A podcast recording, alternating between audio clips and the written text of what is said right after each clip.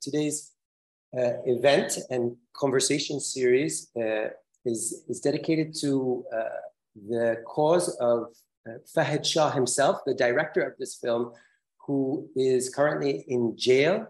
Uh, Mr. Shah is an independent journalist from the region of uh, Jammu and Kashmir and has been in prison since for the last eight months and is an independent journalist who was the editor of the Kashmir Walla web service.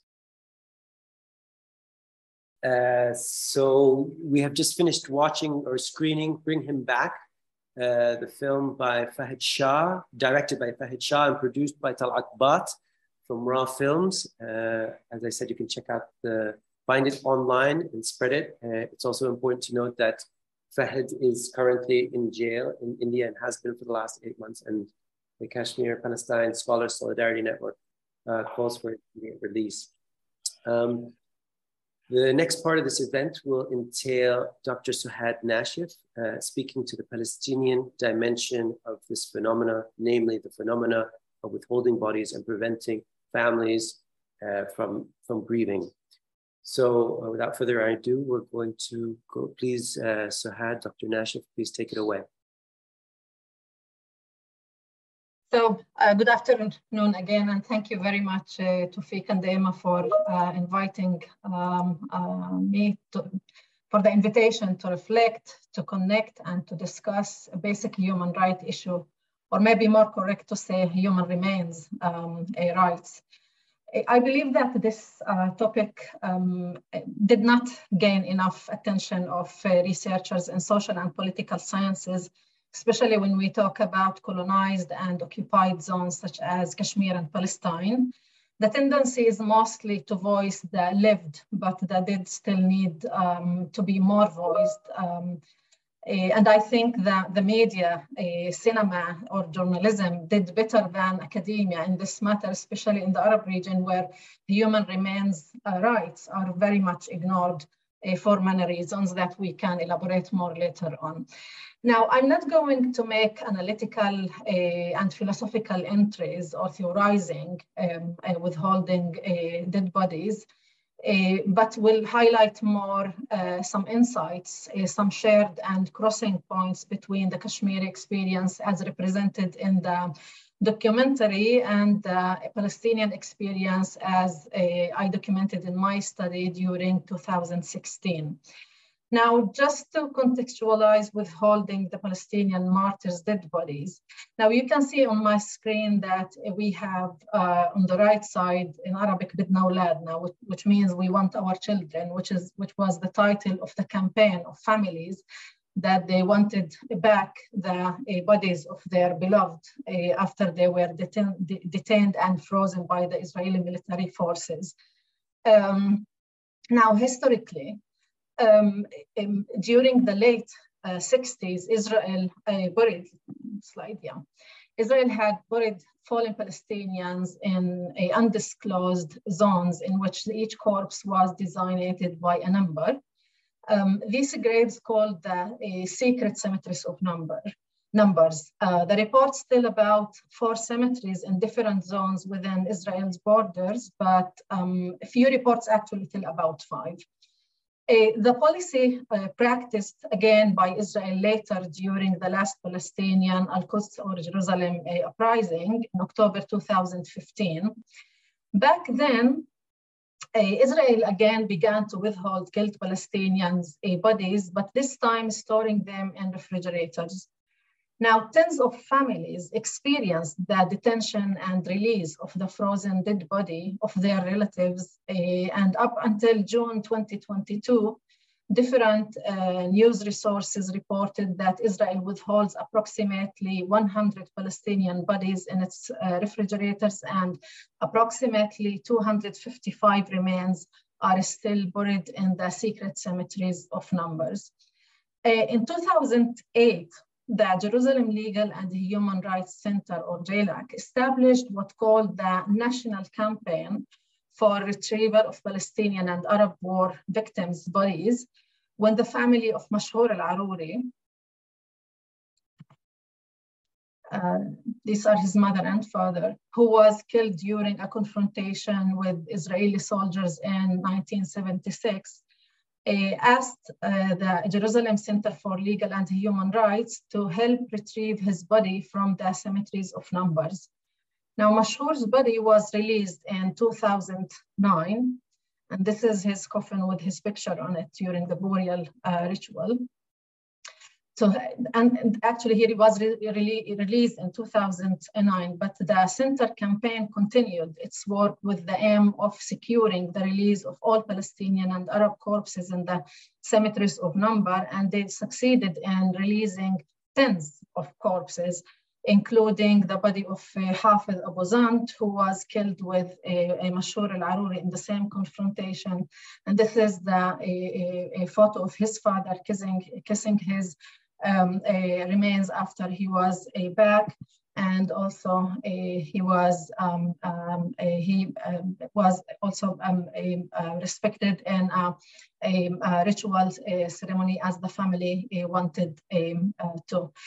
Um, now the campaign supported also recent families campaign, uh, what I mentioned before, Bidna Auladna, or we, we want our uh, children to receive back their beloved frozen uh, bodies. Now, the duration of detention and freezing the bodies uh, varies. It can be days, it can be months, it can be uh, sometimes some of the bodies actually were held for more for more than a year. And the detention period depends mainly on the development and, uh, and negotiations between the Israeli side and the Palestinian uh, families regarding the release, uh, the release conditions. Coming back to bring him back documentary, when I actually watched the, the documentary, the first thing that came to my mind is uh, Mashhur al-Aruri's mother and other mothers who became politically and socially strong and active for um, what they called all sons of the nation.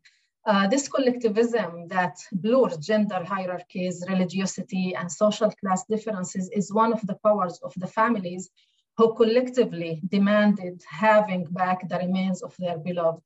And Fanon actually in his Dying Colonialism discuss this uh, blurring of hierarchies, either gender, class, etc., when, um, when there is um, uh, in, in colonized um, zones. Some sentences and statements in the documentary sound so familiar, actually, to be honest, and similar to the voices of families interviewed in the study. Um, if there is any interest, I will post later on a link to the study if anyone interested to read the entire piece of piece uh, of, of the um, study. Now, for example, when a woman said, uh, when Afzal was hanged, I felt as if my son was once again hanged. Or when another woman said, our children, their children, we demand freedom. Or when the religious man said, this is our national issue. Or another woman said they killed many Makbuls, making Makbul a nation, a nation body, not of one family body, a collective symbol for freedom and the right to bring back all remains to their uh, families. Now, the collectivity was clear in the Palestinian case as well. One father, for example, said, when we released him from home, people took him. I explained to the martyrs' families, these are not your sons. These are Palestine's sons. We took, we took them uh, from, the, from their homes to the mosque. There I gave the last look. After that, I don't know who took him, who carried him. Israel attempted to fracture this collectivity by individual negotiations with families, uh, but simultaneously many Palestinian families resisted these pressures and conditions by, by dealing with the dead body as a national body and Palestine's sons. We could see that the families of frozen and detained bodies turned their personal pain into a national pain and refused personal negotiation addressing the release of all detained and frozen bodies. They used to meet, even to plan, to agree or disagree in what they call the cemeteries, uh, the, the, martyrs, sorry, the martyrs uh, tent. Each time a Palestinian eh, was killed by a military eh, soldiers, they opened a, cond a condolence tent and families came to express their collective pain, empathy, sympathy with the family. Now, collectivity in the film also, when, when women gathered, uh, supported the mother, and when they, uh, alongside with men, went to protest. Similarly, in the Palestinian context, they all protested and still protesting against bodies detention. So you can see that men and women together, as a, and as I mentioned before, when it comes to resistance, gender hierarchies kind, kind, hierarchies kind of blurred. The study explores roles played by women. In fact, women played a dominant role and created support group for the mothers of the dead. Actually, women's um, gathering in the film, it took me back to a photo of Palestinian mothers who gathered and discussed their uh, beloved faith. Also, mothers participated in the funerals and carried the coffins of their sons and daughters for the first time in the Palestinian society. Women expressed solidarity and the mother even expected solidarity from the female uh, president in the documentary. Now, this hope of the mother that the president may have may have um, empathy to her feelings as a mother can be seen as, or can be perceived as kind of a survival belief, or uh, similarly, it, making empty graves can be perceived as survival tool to, uh, that Maqbool's mother and other families use uh, use it as uh, the place that connects them with their beloved uh, dead. Now, in the study and documentary, we could see how families' lives are transformed and become totally dedicated to demanding the remains. It's like each family has three life courses before the death, during the detention, and after the release. Now, some interviewees in, in the study reported how their lives frozen and they even felt cold in summer days as a reflection of um, as, as, a reflection of their feelings toward their beloved uh, frozen bodies. As for example, one wife I remember mentioned how that uh, how she continuously felt cold um, throughout the whole period of her husband body detention in the, in the refrigerators. Another mother said, for example, I couldn't do anything. I was very sick. I was it. It was winter and I was very uh, cold. I got the flu all the time. I felt like I was in the refrigerator. People told me this was the result of sadness. Three months I had the flu, I felt cold and breathless. Meaning that normal life was suspended until the corpse were released and buried. Families described uh, frozen lives in which fathers and mothers could not do, could not function and could not do anything other than negotiation, solidarity with other families and prayers for the return. Now withholding bodies make the killed Palestinian and Kashmiri exists more despite their death. Um, their death become like only biological, but they continue to live socially and politically.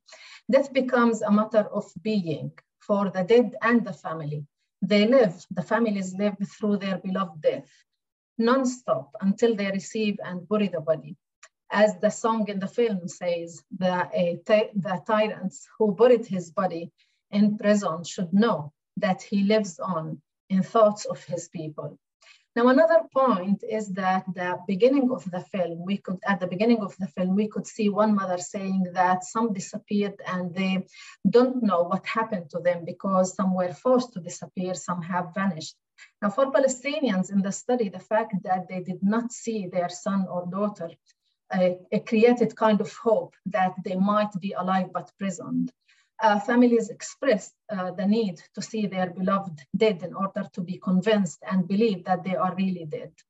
Just to conclude, in uh, settler colonial uh, regimes, we can say that the body is resignified as a political body and becomes a space for restructuring the sovereign relationships between the colonizer and the colonized and we can claim that as part of this resignification, the colonizer otherizes the colonized death, making it uh, undeserving of sorrow or grief. And necrocapitalism actually becomes not only the sovereignty over who deserves to die and who de deserves to live, but also in Palestine, Kashmir, and other colonized contexts is to decide upon who deserves to be buried, who deserves to be mourned, and who deserve to grieve and to manage the, the, uh, the death of their uh, beloved. I will stop here, but we'll be happy to answer any, uh, any question. Okay. Thank you very much, Suhad, uh, for those insightful comments. Um, So uh, now the way I think it will work out is to, out of honesty, this is the first time we do a Kashmir Palestine conversation. We have the uh, producer of this film, Dr. Talat Bhatt, who is with us together with Suhad. There we go on the screen. Uh, eh, I, I, I, came up with a bunch of questions, which I'd like to sort of share with both of you. Uh, and, and then there's also some folks in the audience that we can also ask questions to uh, both as well as online. So uh, I think this dimension, this question of, uh, firstly, I'd like to thank you, Dr. Talat, for, for, for this film, as well as obviously Dr. Suhad for, for your comments. Uh, I think there is a larger sense of uh, ignorance in the broader, let's say, Western sphere, as well as academic as well, around this topic, and, and Dr. Suhad pointed to that. Can you, Dr. Talat, give us a little bit more insight as to uh, why uh, the, the Indian authorities refused to return the bodies of some who are killed versus others. Is there any, can you, and I'll, I'll follow the same question to Dr. Suhad afterwards. So what are your comments on the criteria that are being used for, for return versus no return? Okay, just want to clarify, I'm not a doctor. I wish to be a doctor and I will be one day, not yet. I'm a documentary filmmaker uh, and uh, activist.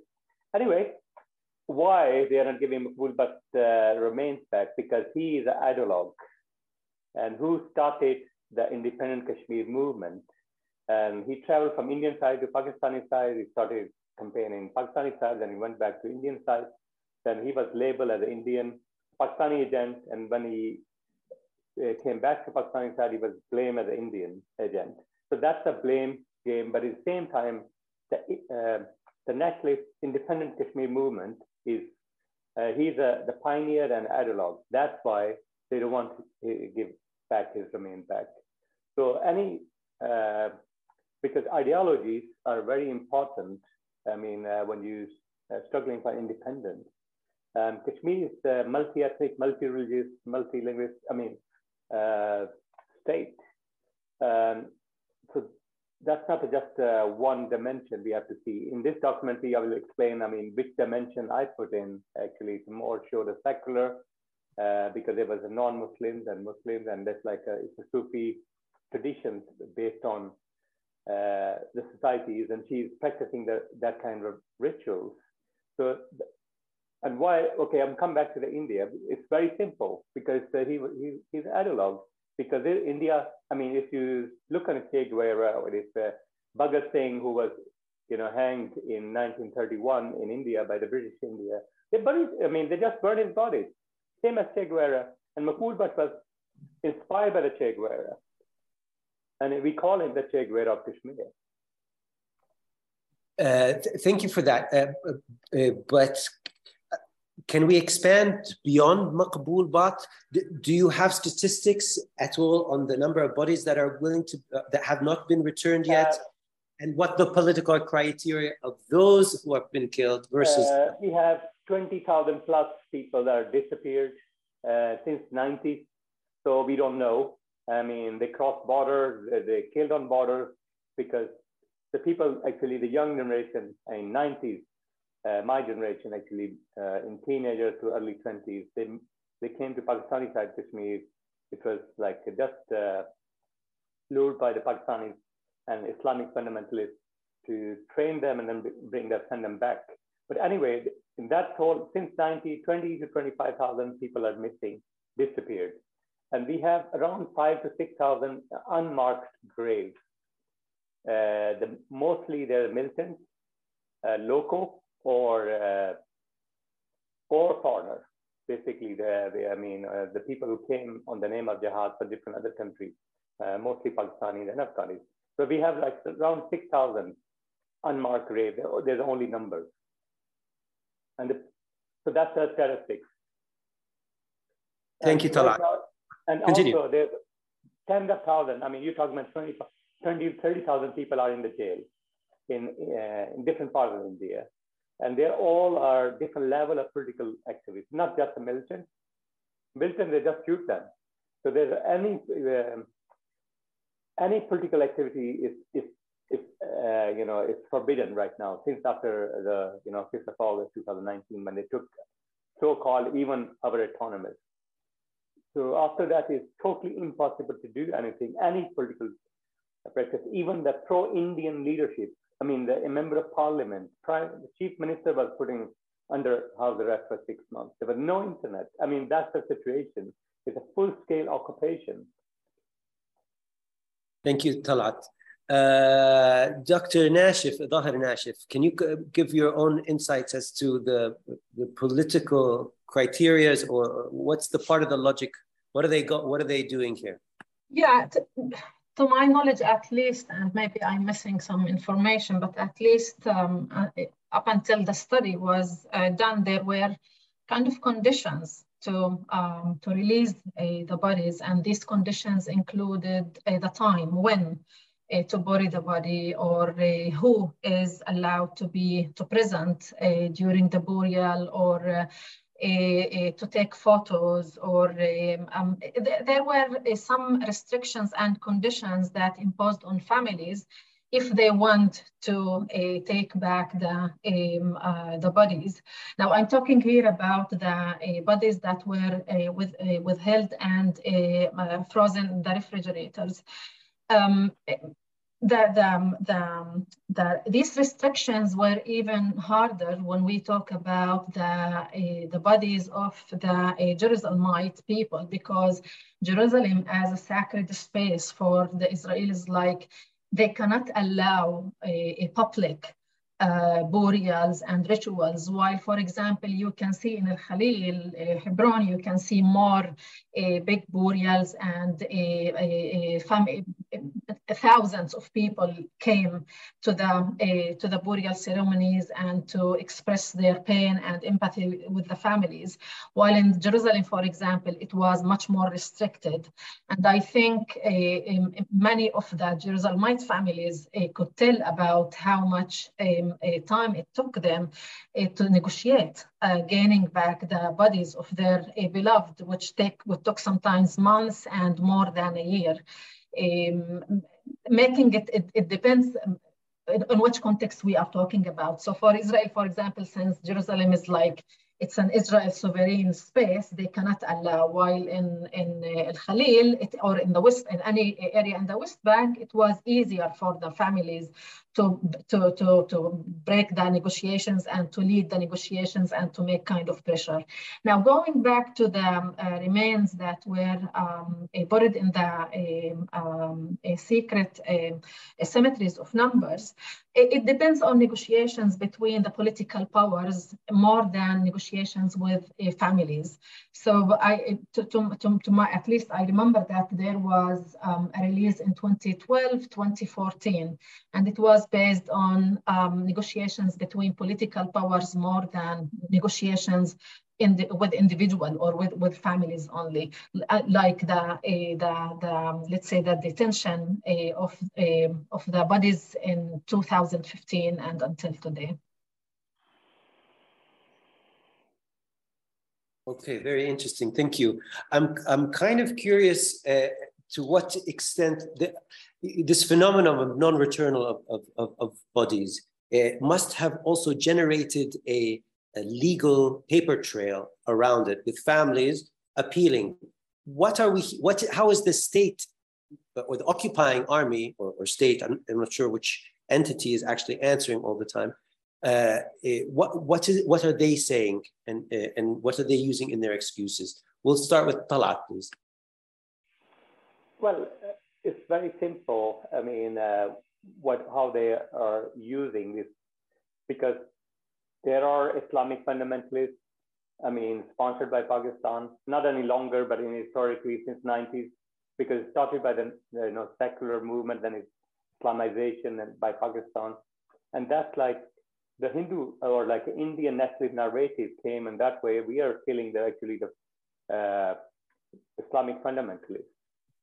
And that is the one of the reasons, I mean, uh, the whole world is not saying anything because it's, uh, so, so that is an, you know, round, round, round, round. I mean, they're killing the local people and the foreigners. Oh, yeah, Islamists, but there are Islamists, I mean, who want to, uh, to to work or for uh, accessing to Pakistan or Islamic State, but it's not, there are not so many.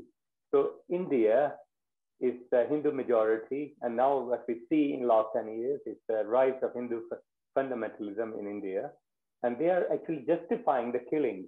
I mean, they are Islamic, I mean, they are fundam- I mean, they are Kashmiris and they are like Muslims, and we can kill them because they are sponsored by Pakistan. So that is one of the reasons. And uh, just want to say, when we have the bodies of the militants who were killed, even if whatever, whoever. So there's, a, I mean, it's a, it's like tens of thousands, hundreds of thousands people come for the, for the funerals. Even the Kashmir is the highly, most highly, you know, it's like a, a militarized zone in the world. 700,000 Indian army there. The curfew is almost every day, second day or something. I mean, in that situation, uh, when they killed uh, any militant, innocent or whatever circumstances, you're talking about 100,000 people coming out for the funeral. So that be became a symbol. That became a resistance. And, and actually, each funeral, there's more people are actually getting killed by the army bullets. So that's, uh, yeah. Uh, thank you, Talat. Uh, Suhad, uh, the legal paper trail of this phenomenon, how does the state defend itself in these actions? Yeah, actually, in the Israeli context, let's say let's let's say that the international law says clearly that it's against the human rights to do what they do, and even the Israeli Supreme Court said clearly that um, um, or uh, stated clearly the importance of respecting the uh, killed or the dead body of what they call the enemy or uh, the, the, what they mean the Palestinian, of course. Now, but uh, but the, the, Israeli policy is always like to freeze the law by the law, which means like uh, they make uh, they they they, um, they they create a law that allow allowing them to do that under the claim of um, maintaining security, especially if we talk about Jerusalem, for example. You know, for the security of the space, security of the people, we cannot allow, uh, you know, these big protests and the burials, etc., etc. So I, I think um, uh, what, what they do is like uh, freezing the law and creating another law or a different law. So it's like they, they, um, they're breaking the law by the law. Very interesting. Thank you. Uh, I would like to encourage everybody. About that, oh, uh, go ahead, Talat. Yes. The court process, I mean, that happened only with Makbul Butt in 1984 and Afzal Guru in 2016. So that is uh, the only uh, legal, legally actually uh, challenge, but no, I mean, nothing happened basically. And they, they was, when they hanged them, they buried in the jail. So that is uh, very unique in that situation and rest people are arrested when they get killed. I mean, know, that's I mean, in the fighting. But these people, I mean, these two people, what uh, we mentioned in this film, Maqbool Bhatt and Afzal Guru, they was actually hanged by the court of India, and they buried in the jail. So that's uh, the no. We tried by all means to have any court um, or anything. There's nobody wanted to detain because that is uh, like an enemy of the whole India. That's how they portray. I'm I'm sure, but what? So the state doesn't respond, or it says you can't have it because he's an enemy of the state and, yeah. live. Nothing happened. Yeah, there's no petition taken on this. Thank you for everybody, particularly to our speakers, Director Dr. Talat Bhatt and Dr. Suhad uh, Daher Nashif.